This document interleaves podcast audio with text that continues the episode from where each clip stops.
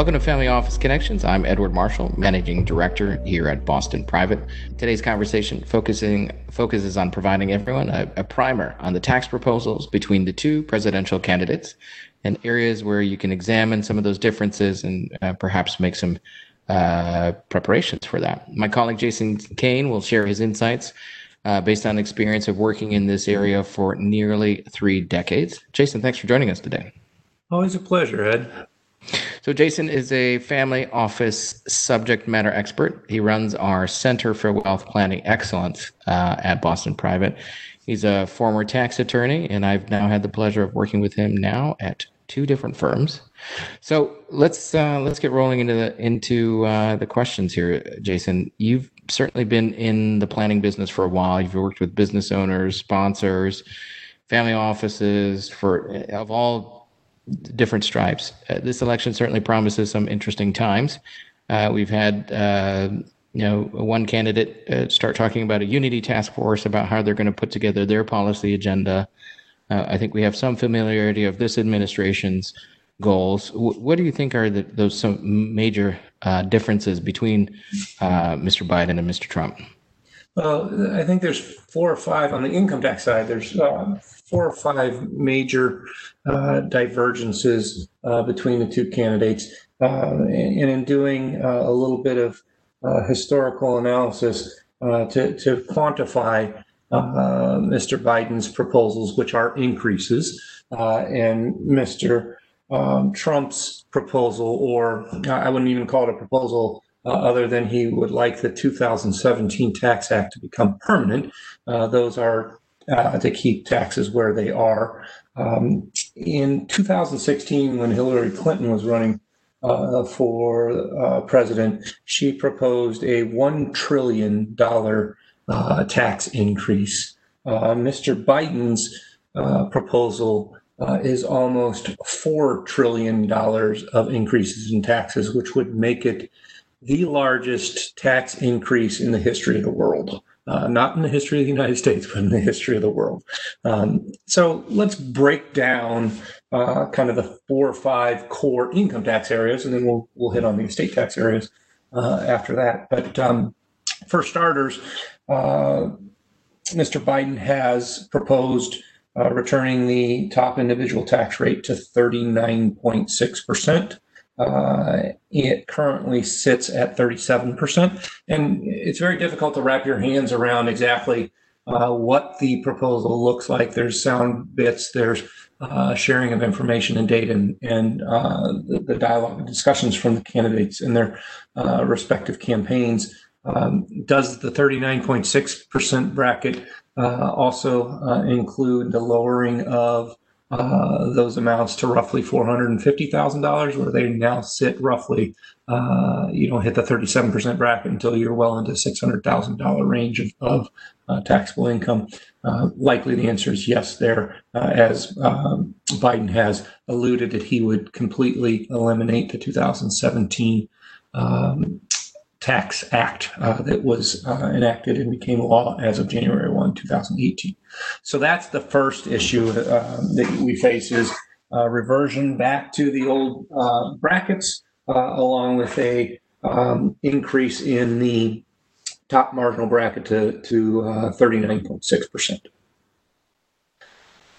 Second piece uh, that comes and trickles out of, of uh, his proposal is Um, an elimination or repeal of this, well, the small business tax rate, one ninety-nine A, uh, for those tax geeks out there uh, who have um, utilized that provision. Uh, basically, it, it was a sidecar to the lowering uh, of the corporate tax rate, and it allows certain uh, income of flow-through entities, partnerships, L L Cs, sole proprietorships, Uh, to be taxed at twenty percent.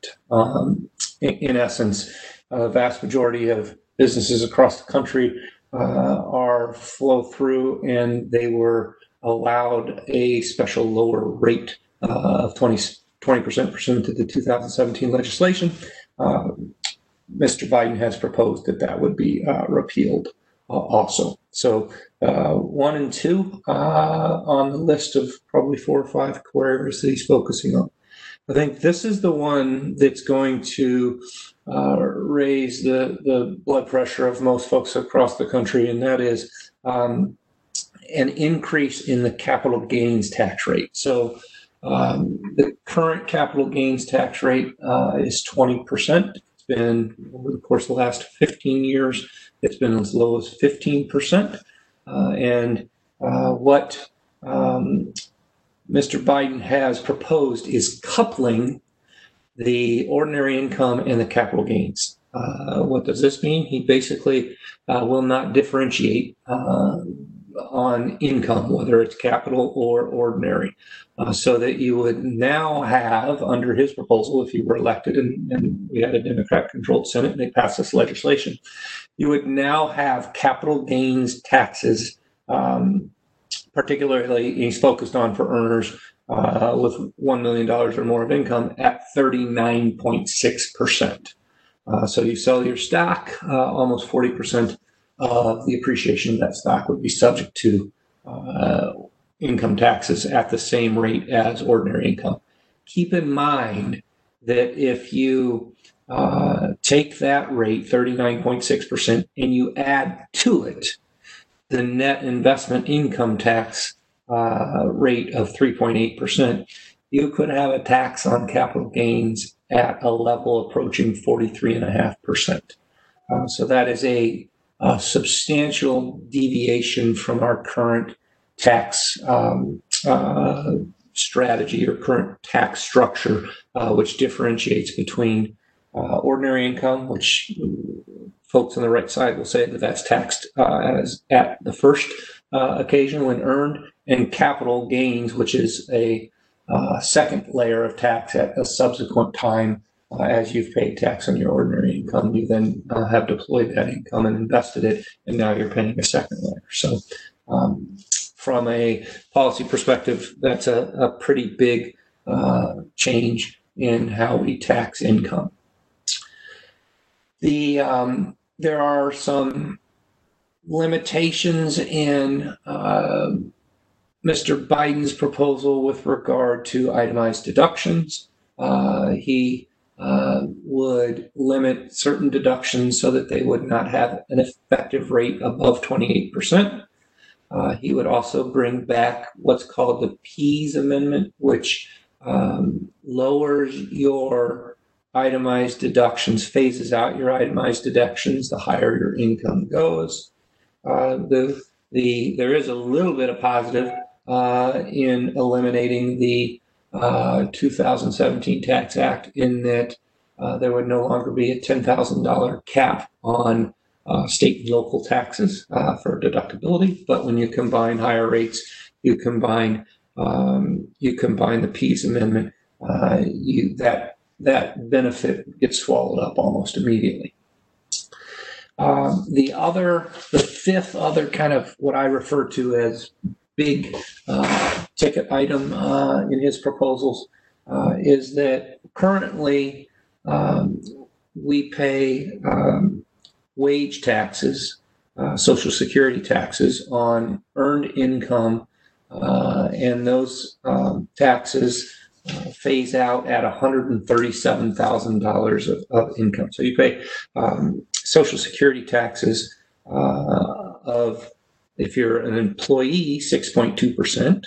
Uh, your employer also plays that, pays that six point two percent on your first one hundred thirty-seven thousand dollars uh, of wages, one hundred thirty-seven thousand seven hundred dollars of wages. Wages above that amount, you as the employee do not pay uh, that six point two percent, uh, and uh, the um, employer does not also pay uh, an equal amount. And keep in mind, this number's, you know, it's going to be likely close with inflation uh, adjustments to one hundred forty thousand dollars in twenty twenty-one. Uh, I can recall uh, when I started working, and I, I looked at my uh, Social Security Uh, statement, it, that number was uh, roughly, I think it was in the twenties, maybe twenty-eight thousand dollars, twenty-nine thousand dollars. So this uh, has gone up dramatically uh, over the course of the last uh, twenty, twenty-five, uh, thirty years. The proposal that Mister Biden has placed uh, out in public is that uh, the six point two percent or twelve point four percent when you add both the employer and the employee portion uh, would uh, kick in again at four hundred thousand dollars. So first, let's round uh, for ease of discussion. The first one hundred forty thousand dollars uh, is uh, taxed at um, uh, six point two employer, six point two employee. Uh, then there's no tax from one hundred thirty-seven thousand dollars to four hundred thousand dollars.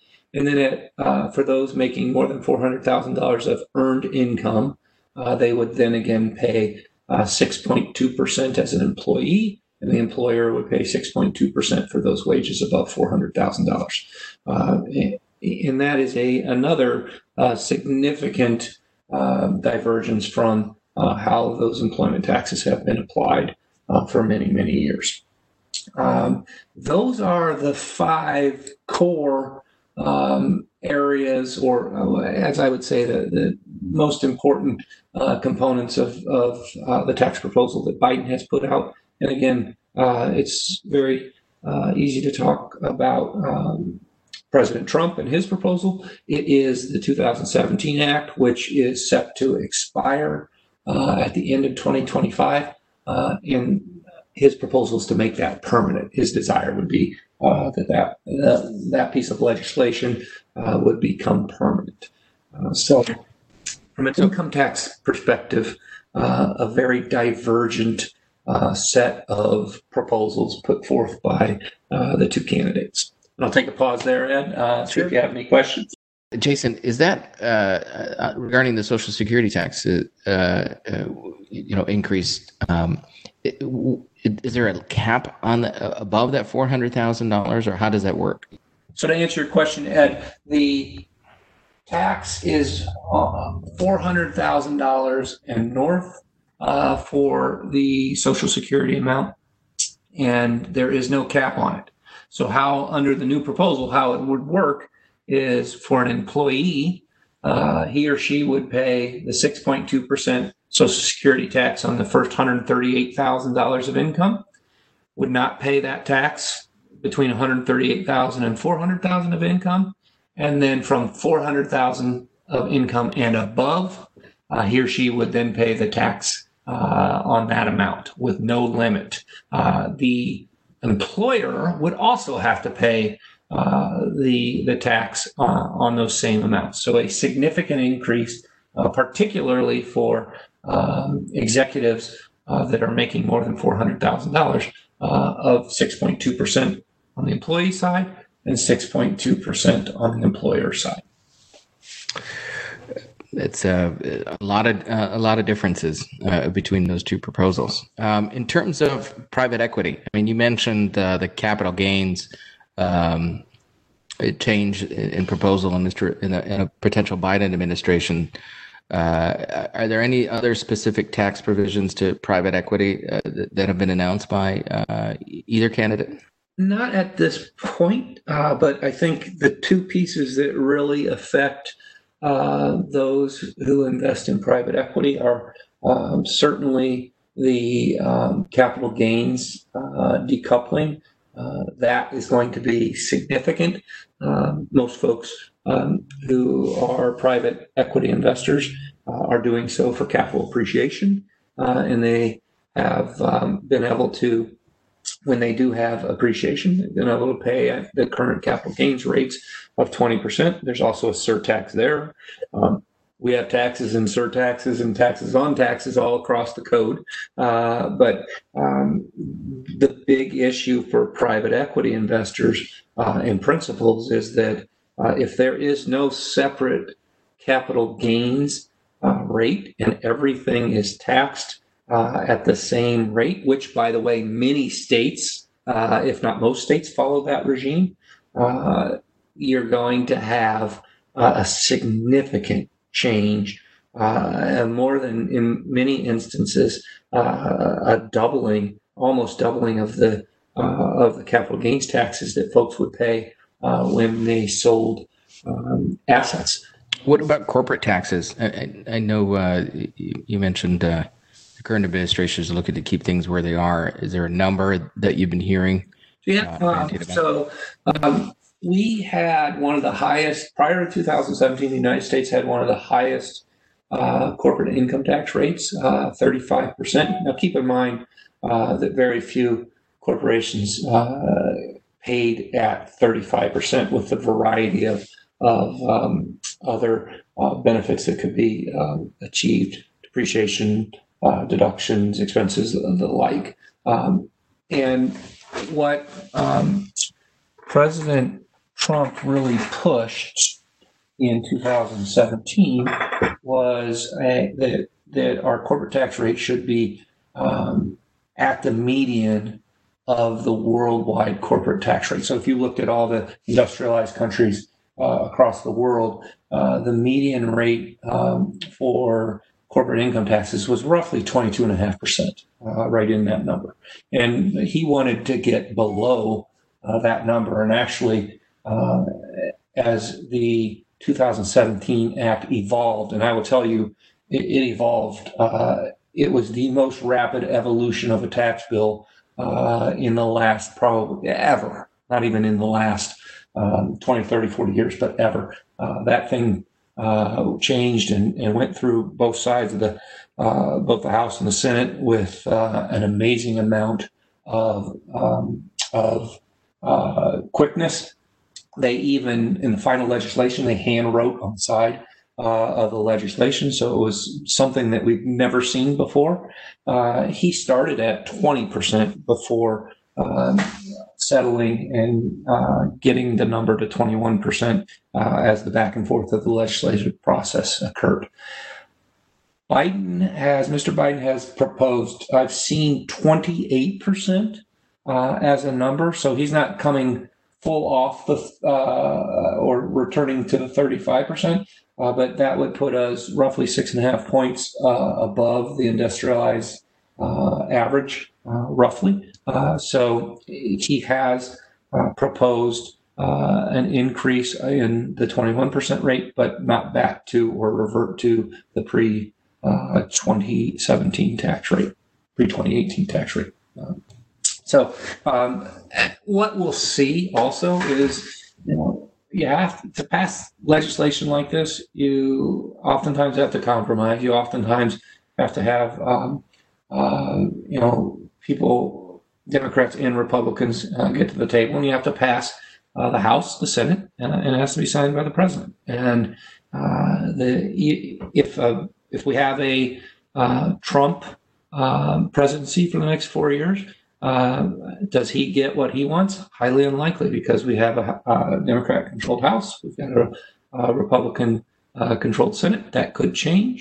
Uh, so um, what he wants might not necessarily be the law. Uh, and then if Biden were to be elected, uh, he would, to be able to enact uh, his agenda, he would uh, likely have to have a Senate that uh, was Democrat, Democrat controlled, which could happen. But uh, until it does, uh, that would be uh, a barrier for him to uh, initiate his uh, tax uh, proposals.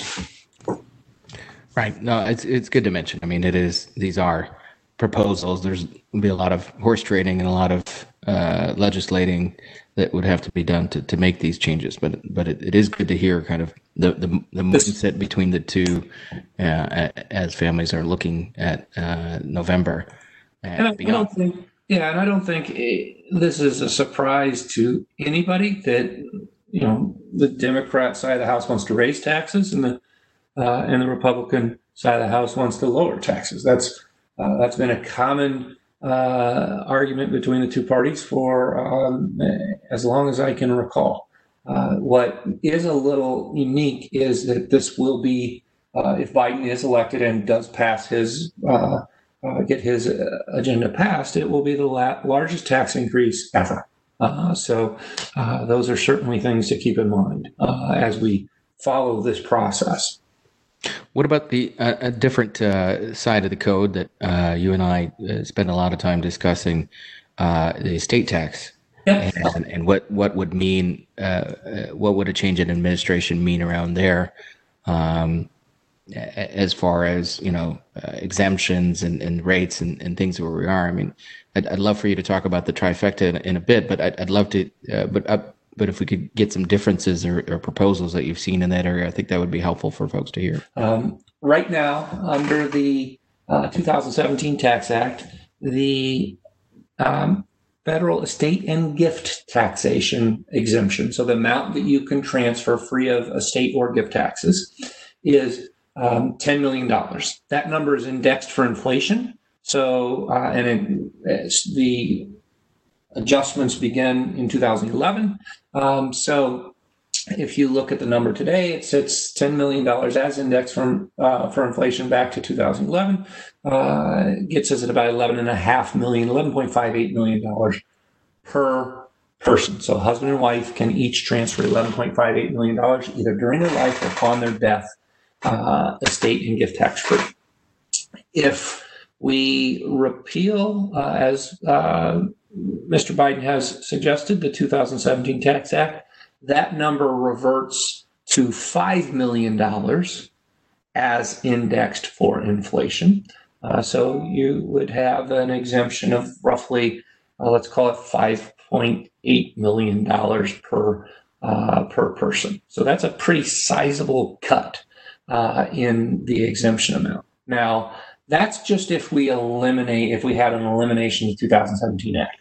Um, over the course of uh, the last five, eight years, as the estate tax exemption has grown, um, we have seen a lot of horse trading uh, in that uh, area. And my opinion is that if we happen to have a Democrat-controlled House, Democrat-controlled Senate, and a Democrat in the uh, office of the president, that the estate tax law would revert to three point five million dollars. That's a talking point that I've seen many times over. Uh, so the exemption would be three point five million dollars uh, or maybe even lower. And we would have, I believe, we would have a reversion to the graduated uh, tax rates that we had um, prior to uh, the two thousand tens, in where, where the tax started at forty percent. Uh, got up to fifty-five percent, and if you were over a threshold amount, could even be as high as sixty percent. Uh, right now, the tax rate uh, is a flat forty percent. Um, so um, if we have a Democrat trifecta, um, I would uh, expect that there would be a significant reduction, even below uh, the elimination uh, of the two thousand seventeen Act, uh, on the estate tax exemption per person, and an increase in the tax. Uh, so those are pretty sizable, um, uh, sizable changes. In addition, um, uh, and this is one that is fraught with administrative um, difficulty, uh, Biden has suggested that um, the what's referred to as the step up in basis at death uh, would be eliminated.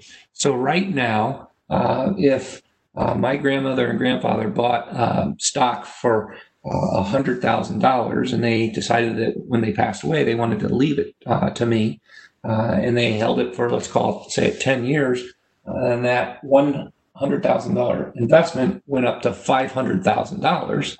When they died, the basis for capital gains would reset to what the value was when they died, five hundred thousand.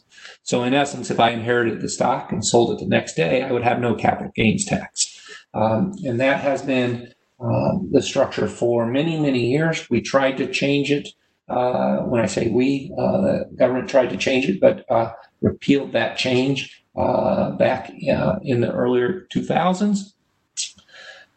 The proposal that Biden has suggested is that no step up in basis. So uh, in that exact same example, grandparents buy it for one hundred thousand dollars. When they pass, it's worth five hundred thousand dollars. I inherit it from them. The next day, I sell it for five hundred thousand dollars. Uh, I have four hundred thousand dollars of gain, which will be taxed at the capital gains rate in effect at that point in time, which under Biden's proposal would be as high as thirty-nine point six percent, um, depending upon uh, where income levels are, and an additional three point eight percent um, net investment income tax. So a dramatically different set of, of uh, scenarios uh, if there is no step up in basis. one of the things that becomes very difficult in that scenario is the tracking uh, of basis. Uh, we've come a long way uh, over my career, uh, but it is still oftentimes incredibly difficult uh, to determine the basis of assets uh, that have been held for uh, a long period of time and that are inherited. So those are really the three uh, core areas around um, the uh, federal estate taxes that would be likely modified uh, under Uh, Mister Biden's proposal versus Mister Trump's proposals. Thanks, Jason. And could you give us maybe sixty seconds on the, the trifecta area that you've been uh, speaking about with families around uh, the estate tax? Sure. So background. Yeah. So knowing that that even under the two thousand seventeen um, legislation, knowing that this increase in the exemption of the eleven. Where we sit now, eleven point five eight million dollars was going to revert in twenty twenty-five, at the end of twenty twenty-five. What we have um, been talking to families about is uh, the need to do some planning to utilize that high gift tax exemption, uh, transfer assets, oftentimes to, um, to what I refer to as access trusts, where a husband might transfer assets to a trust for the benefit of his wife. His wife is the primary beneficiary uh, and can control investment decisions, uh, can access the funds via distributions, uh, but it's not includable in her estate uh, and it's not includable in her husband's estate. You can lock those higher uh, exemption amounts in place by making transfers right now. That's the first piece of the trifecta. The second piece of the trifecta is that whenever we have volatility, um, like we've had the last Uh, several months with uh, uh, the stock market, um, what ends up happening is that um, particularly on the, uh, the private closely held business ownership interests, we get valuations that, uh, that are pushed down. Uh, and we've seen that time and time again uh, over the course of the last four months in working with entrepreneurial closely held business owners, uh, is that valuations uh, have uh, come down from where they were at the beginning of the year. So you combine Uh, the first leg of the trifecta, increased exemption amounts that might be going away. Second leg of the, uh, the trifecta, which is uh, a valuation disconnect because of COVID nineteen, uh, you have a, a pretty unique opportunity. The third leg of the trifecta stool is um, that we now sit at the um, historic low intra-family Um, lending rates. Uh, right now, if a family member chose to lend money to um, a trust for uh, junior generation or directly to the junior generation family members, they could do so um, for a three to nine year um, loan at a rate as low as zero point four one percent. That's the lowest that's ever been. So this third component of the um, of the trifecta is that for families who ha have assets that are significantly more valuable than even the eleven point five eight million dollars that each spouse can transfer, they can sell those assets and in turn uh, be the bank, that is a seller financed note, and the interest rates uh, of those notes uh, can be as low as uh, forty-one basis points for what we typically use, which is a three to nine year term on the, on the note.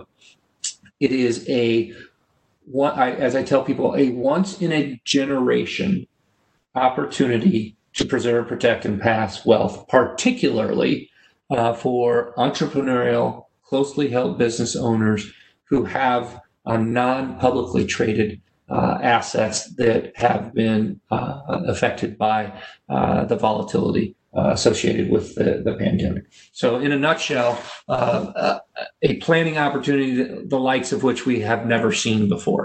Uh, I've been doing this for thirty years, and I've never seen uh, the, the opportunity to shift wealth uh, as um, attractive as it is right now.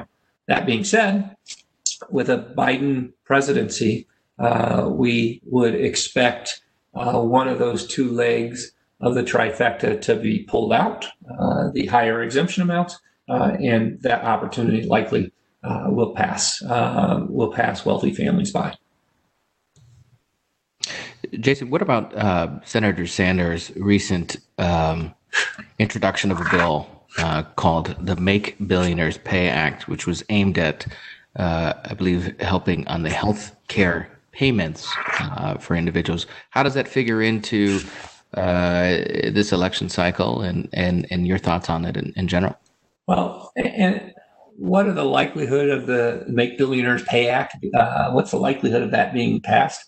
Very, very little or low, uh, but I think you're starting to see a theme, um, and this theme is not only at the federal level. Uh, New York had uh, state legislation introduced, which, which of, with a very similar theme.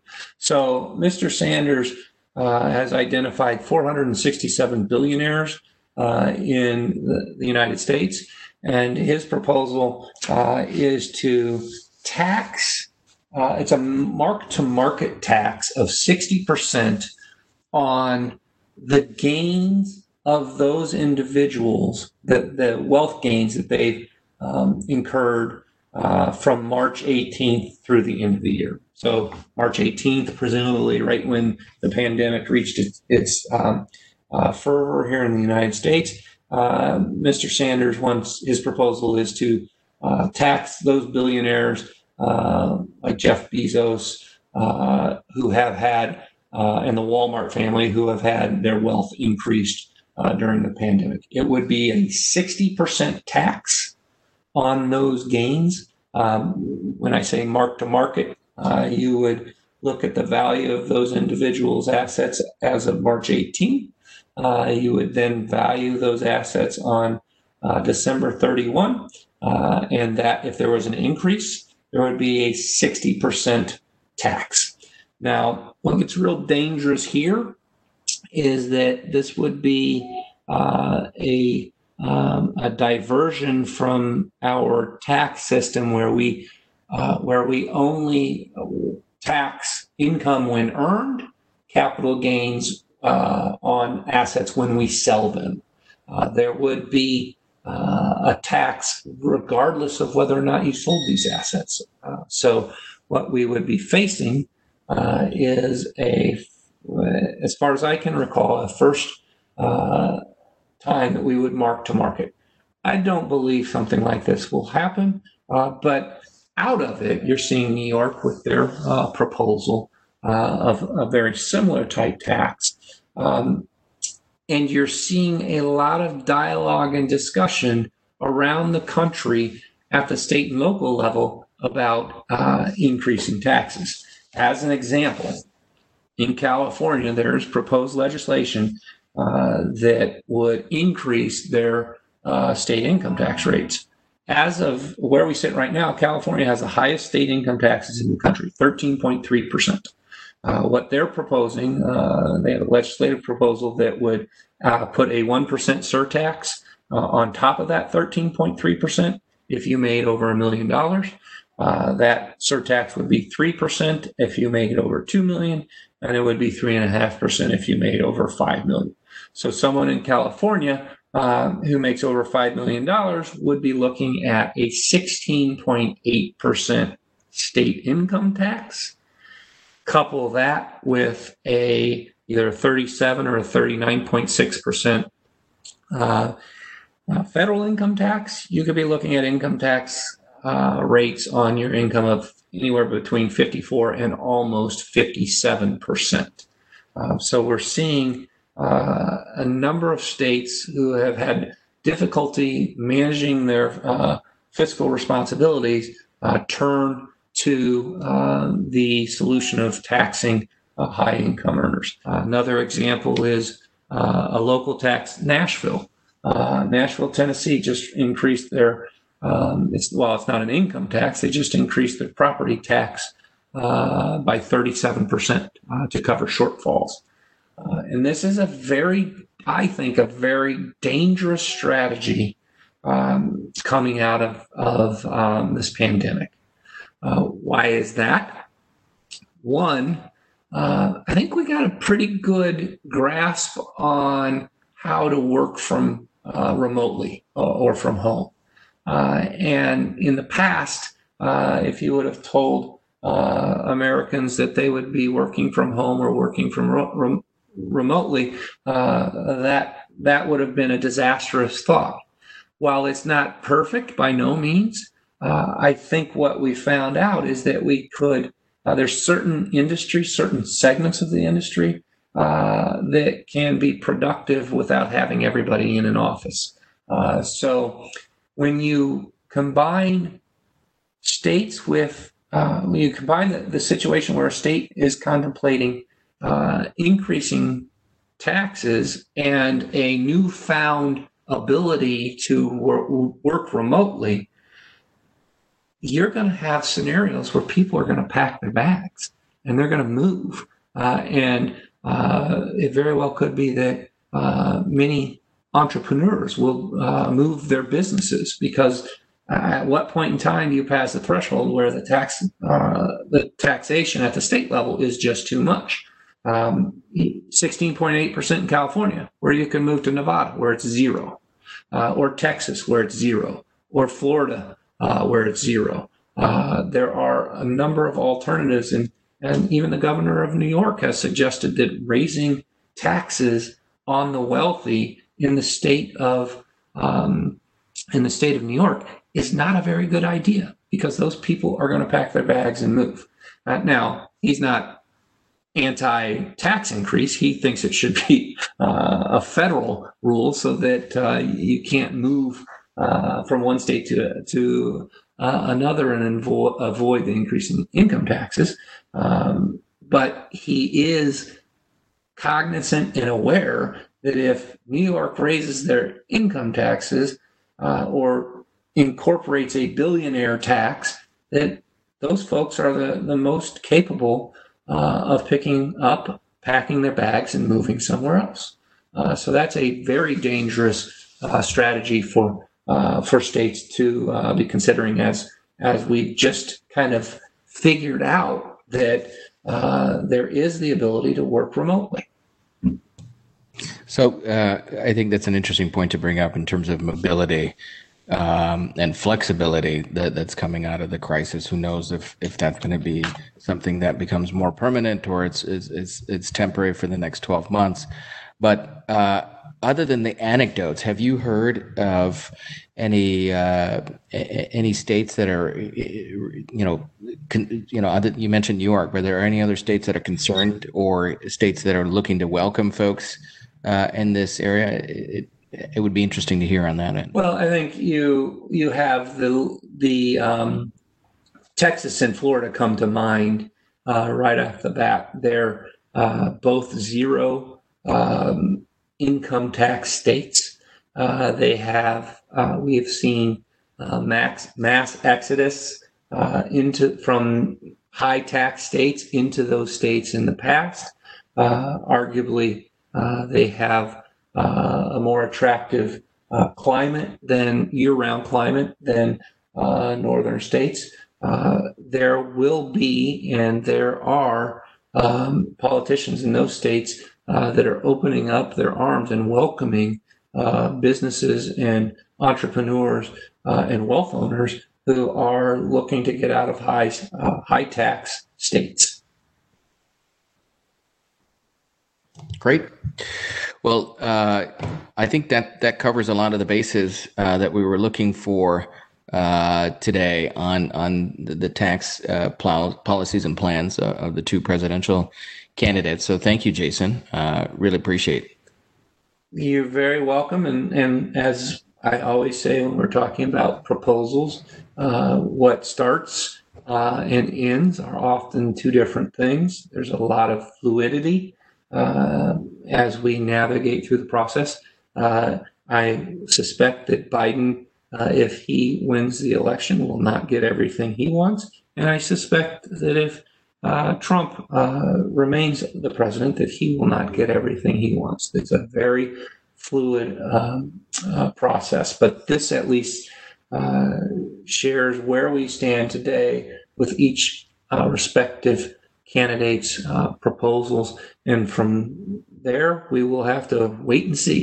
But I will say um, that for families who are contemplating uh, utilizing these higher estate and gift tax exemptions, that your window not only is going to close very, very quickly uh, if you uh, if we have a, a Biden um, uh, president, but you're going to be hard pressed to find professional counsel to help you effectuate the strategies uh, because of the very limited time frame that uh, you'll have to act in, and the very limited uh, amount of intellectual capital that exists to help families uh, effectuate those strategies. So as I, I've been talking to uh, every one of our clients, this is something that needs to be put on the front burner, uh, and actionable um, items need to be uh, addressed. Uh, otherwise, you might find yourself uh, deciding to do something but not being able to get it implemented because there just aren't enough folks uh, across the country that uh, that will be able to help uh, families if we get into a two or three month uh, time crunch. Well, to leave it on a bright note, uh, Jason, you and your team uh, at, at Boston Private are certainly experts and, and have helped a lot of families over the years with that. So I'd encourage folks to get in touch with you. Absolutely. Um, as part of that. So, well, listen, thank you, Jason, again. You know, uh, to, to our listeners, if you'd like to get in touch with Jason, or if you have any questions, do send us an email to family office at boston private dot com. I'd also recommend you check out our website. Uh, you can find numerous resources, sign up for our Family Office newsletter, get this podcast and much, much more in your inbox, uh, and learn about how we work with family offices, business owners, uh, and more. Uh, that website is boston private dot com forward slash family office. Be sure to subscribe to this podcast on Apple, Spotify, or wherever you prefer to listen. Give us a like, leave us a comment, and uh, thank you again uh, to Jason, and thank you all for joining us. That's it for today. Bye, everybody.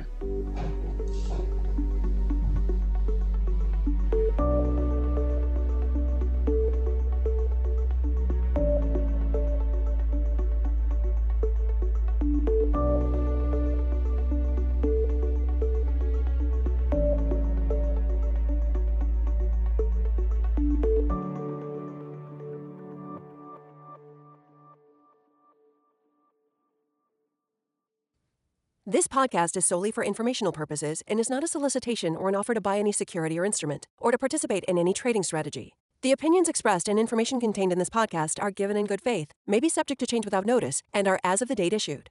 All sourced information is believed to be reliable but has not been independently verified. This podcast discusses general market activity, industry or sector trends, or other broad-based economic, market, or political conditions, and should not be construed as personalized investment advice. The following does not represent a complete analysis of every material fact with respect to the topics covered herein. All investments carry a risk of loss. Neither B P W nor its investment professionals or representatives provide tax, accounting, or legal advice. Listeners should review any planned financial transactions or arrangements that may have tax, accounting, or legal implications with their advisors. For additional information about us, please refer to our Form A D V Disclosure Brochure, which may be obtained by contacting us at eight hundred, four two two, six one seven two or info at boston private dot com. Private banking and trust services are offered through Boston Private Bank and Trust Company, a Massachusetts chartered trust company. Wealth management services are offered through Boston Private Wealth L L C, an S E C-registered investment advisor and wholly owned subsidiary of Boston Private Bank and Trust Company. Boston Private Bank is an F D I C member and equal housing lender. Investments are not F D I C insured, not bank guaranteed, and may lose value.